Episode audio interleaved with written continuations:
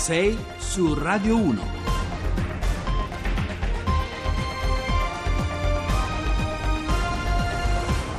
Buongiorno, sono le 6.07 30 secondi, buongiorno da Carlo Cianetti, allora siamo tornati, adesso ci alterneremo con Giovanni Acquarulo settimanalmente, finora l'abbiamo fatto mensilmente, insomma in vista anche della campagna elettorale è necessario essere pronti e vigili.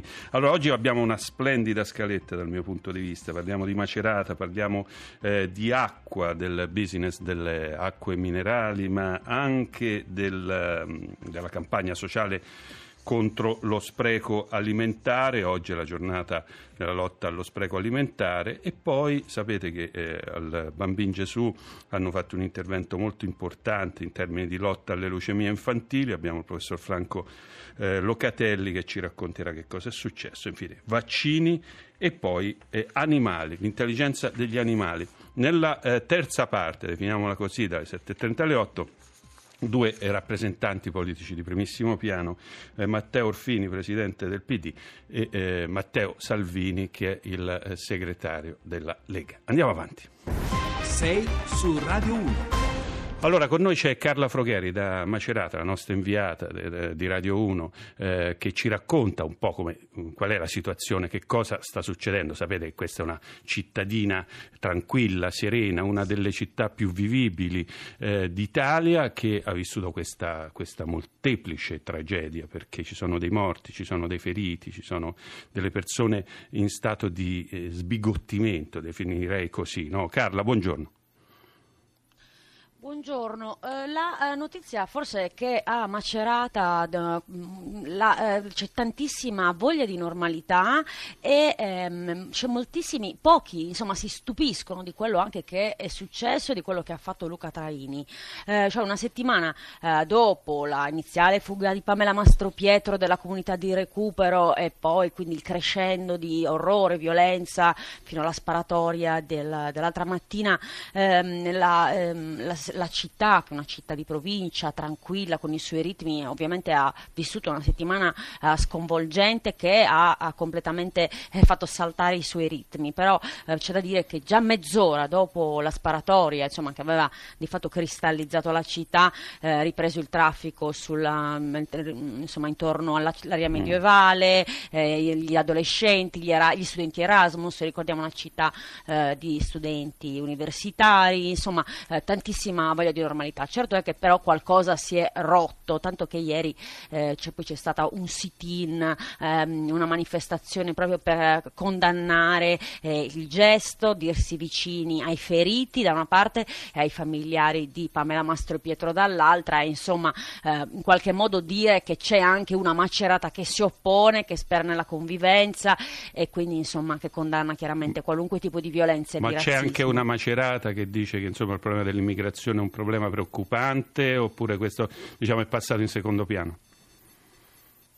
No, infatti, il, questo, infatti questo, è emerso, cioè proprio eh, tantissime in realtà le persone che eh, chiaramente condannano il gesto di Luca Traini, parlano di un folle solitario, ma eh, che di fatto eh, si stu- non si stupiscono delle sue ragioni. Eh, questo perché dicono Macerato non è più la città di una volta, i migranti Beh, adesso diciamo sono che tanti. Forse le, le, ragioni di Traini sono poco chiare, uno che spara non ha ragioni, diciamo così, tant'è che mh, qualcuno lo dà per pazzo, ma insomma diciamo che però eh, c'è un problema, cioè, mh, qualcuno dice sono tanti, sono troppi.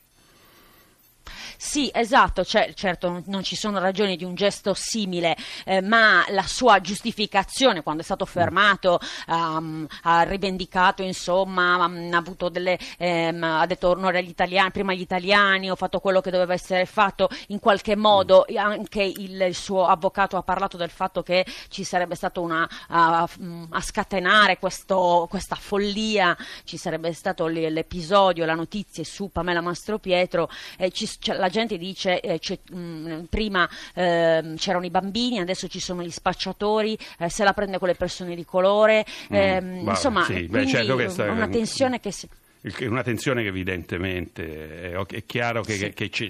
Questo d'altronde è uno degli argomenti che affronteremo anche con i politici, perché è uno degli argomenti che è diventato centrale nella campagna elettorale. Senti Carla, hai raccolto qualche voce dal- nel sit-in di ieri, in questi giorni, che possiamo sentire oppure possiamo andare avanti con il tuo racconto? Sì, sì, sì, assolutamente. Ascoltiamole un- alcune voci, da una parte appunto di condanna unanime del gesto e di eh, vicinanza ai feriti e dall'altra appunto queste perplessità, le paure delle, eh, delle persone che abbiamo incontrato per il centro di Macerata. Ascoltiamoli. Prego la regia di mandarli. Allora, ah, ecco, no, scusami, ma non, eh, noi non ce l'abbiamo. Adesso mi dicono che, eh, perché, che il- pensavo che le avessi tu.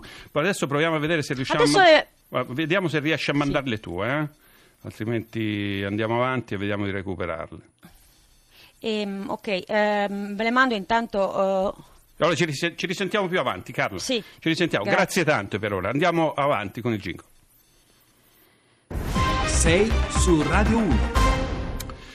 Allora, eh, avevo detto che avremmo parlato di, mh, del ter- dell'acqua, del bi- business delle acque minerali, definiamolo così, perché effettivamente l'Italia, fra l'altro, è uno dei paesi che imbottiglia di più, insomma, e quindi il problema non è soltanto l'utilizzo di un bene pubblico come eh, l'acqua che, eh, diciamo così, eh, di cui si sono appropriati legittimamente, per carità, eh, delle, delle aziende.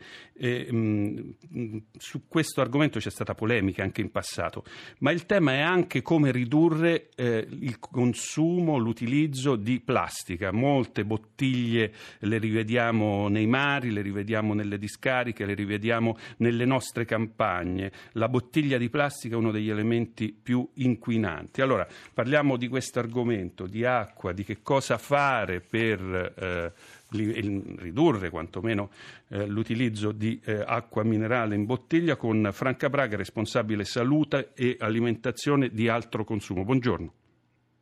Buongiorno a tutti. Allora, senta mh, Braga, c'è una normativa, cioè, l'Europa si sta preoccupando di questo argomento, si sta preoccupando dell'utilizzo di plastica che come sappiamo sta invadendo il mondo, sta invadendo i mari, eccetera. Eh, in questa logica anche l'utilizzo di acqua minerale imbottigliata eh, andrebbe, imbottigliata in plastica soprattutto, andrebbe ridotta anche perché noi abbiamo un'acqua molto buona nei nostri rubinetti o sbaglio? Allora, possiamo sicuramente dire che mediamente l'acqua che esce dai rubinetti è un'acqua che va bene, è un'acqua che non ha dei grossi problemi. Gode di una pessima fama, questo è il problema, nel senso che purtroppo c'è molta eh, diciamo diffidenza disinformazione eh, sull'acqua del rubinetto.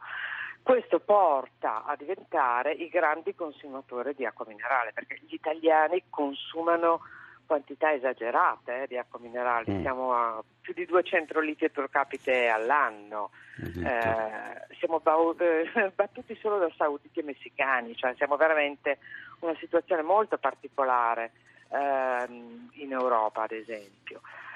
Mm, Siamo anche dei grandi produttori, eh. abbiamo tantissimi marchi, 250 marchi di, di- di acqua minerale, però eh, va comunque detto che eh, appunto la ragione per cui ci rivolgiamo all'acqua minerale è sicuramente una, una promozione pubblicitaria di questo prodotto rilevante eh, che, che ha creato una disinformazione e l'idea che l'acqua del rubinetto invece non sia sicura, Mm. abbia sempre dei problemi. Per carità, in passato problemi ci sono stati e a volte ancora, diciamo così, in alcune Sì. specifiche zone i problemi ci sono stati e ci sono. Diciamo che nelle Però- zone mol- vulcaniche c'è un problema con l'arsenico, Sono. per esempio nel Lazio, Certo, sappiamo. cioè- certo. Mm. No, questo si sa, cioè per cause naturali proprio, a volte Certo. in alcune zone del Lazio, più- piuttosto che anche l'attività umana, industriale, ha creato in certe zone della Lombardia la, la presenza di contaminanti,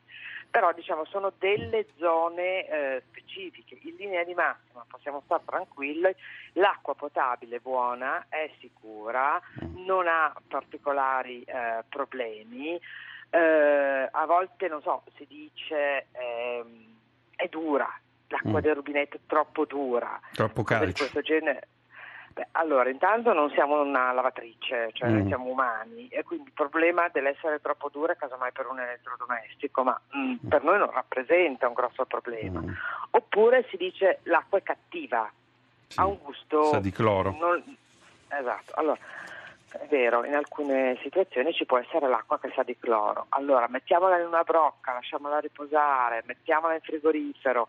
Il cloro è volatile, quindi è una questione semplicemente di prendere qualche piccolo, di fare qualche piccolo accorgimento per evitare, per eliminare questo sapore di cloro. Quindi non è questo che rappresenta un problema. Però è sicuro che andiamo a eliminare il discorso, cioè a ridurre fortemente il discorso impatto ambientale bottiglie di plastica. Certo. L'impatto ambientale che cioè, è da una parte sicuramente il trasporto. Ci siamo- avevamo fatto qualche anno fa un'indagine rendendoci conto che c'erano delle acque minerali che facevano più di mille chilometri. Certo. Cioè, è assurdo. In plastica, assurdo. al caldo. Cioè, Ah. appunto, Mm, a parte l'impatto ambientale del trasporto stesso.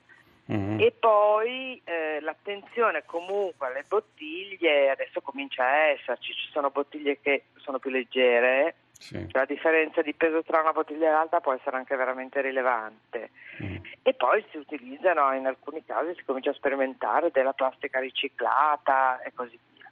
Sì, Eh, avevo letto di queste, eh, di, esatto. di- di queste palline che contengono acqua, che sono poi biodegradabili, non so se, se- se- se ne sapete qualcosa voi, insomma, che ancora mi pare di aver capito che non sono state messe in commercio, ma insomma ridurrebbero notevolmente, anzi eliminerebbero il problema dell'inquinamento da plastica. Ne sa qualcosa, Braga? Sì, eh sì, è una cosa di cui si sta parlando. C- eh, Allora, l'acqua del rubinetto mi risolve tutto e quindi è una soluzione che va molto, molto meglio. Poi appunto si sta sperimentando, si stanno facendo delle, delle varie ricerche per, per ridurre l'impatto del- della, della plastica perché è sicuramente rilevante e bisogna creare un- un- una cultura di sensibilizzazione verso questo problema. Allora, no? quindi la- la- l'Europa vuole che eh, vengano eh, aperti i rubinetti, eh, rubinetti Sì. insomma, messi a disposizione più fontanelle nelle città, che si utilizzi di più l'acqua in casa. Questo porterebbe un risparmio sen- da- se- di oltre 600 milioni di euro l'anno per i consumatori. Immagino che sia un dato europeo, quindi non riguarda soltanto l'Italia, l'Italia ma insomma un dato davvero rilevante. Allora, eh, Braga, io la ringrazio molto, Franca Braga, ne riparleremo di questi argomenti, sono quelli che a noi interessano, l'ambiente, l'acqua, i beni comuni, sono eh, la nostra ricchezza. Allora vi leggo un paio di messaggi, fare come fanno in Germania, non solo far pagare i vuoti e restituire quanto pagato quando si restituiscono. Luigi, io abito in Valle d'Aosta, invece questo è Federico d'Aosta, l'acqua del rubinetto è sicura, ma vuoi per i tubi vecchi, vuoi per il cloro, non è buona. Allora per contattare noi 335 699 2949 attraverso i messaggi sms e whatsapp. Andiamo avanti.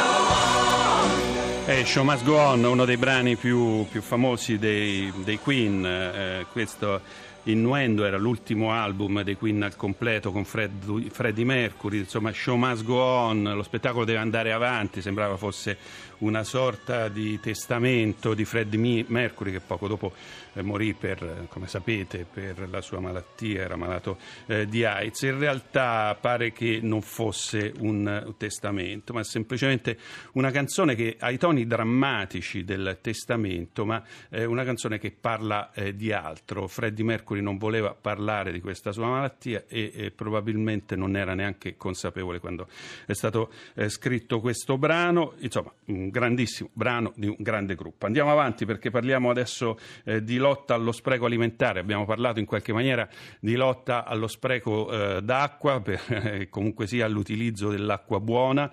Eh, ovviamente anche l'alimentazione nel suo complesso è un bene comune, un bene comune soprattutto se si mette in condivisione. Ne parliamo con eh, Don Andrea Giussani che è presidente della Fondazione Banco Alimentare Onlus. Oggi è la giornata, Don Giussani, del...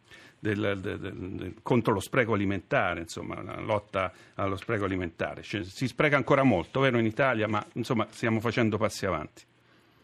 Sì, buongiorno. Buongiorno. Eh, certamente si spreca ancora, lo spreco alimentare per certi versi nella nostra società è un dato strutturale, è impossibile una società tutto sommato che sta bene, che ha tanta disponibilità di, di, alimenti, di scelte, di referenze quando fa la spesa, eccetera, che poi non lasci qualcosa. Però si cerca anche di recuperare perché molto di quanto viene lasciato non consumato è recuperabile.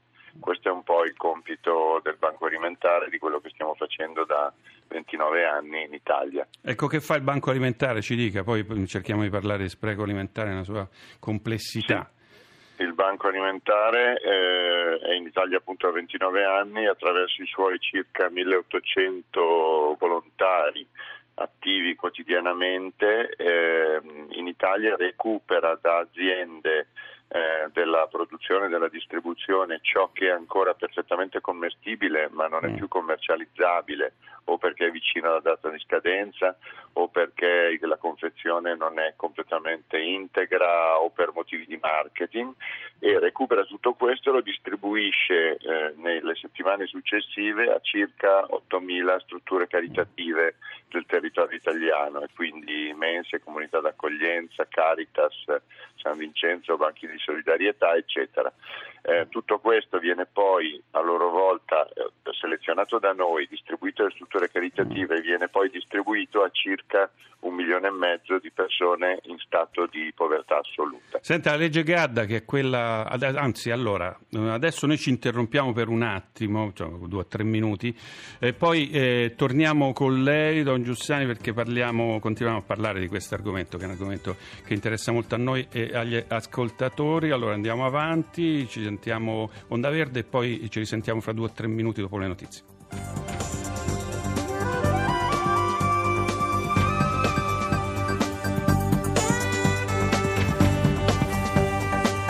Rai Radio 1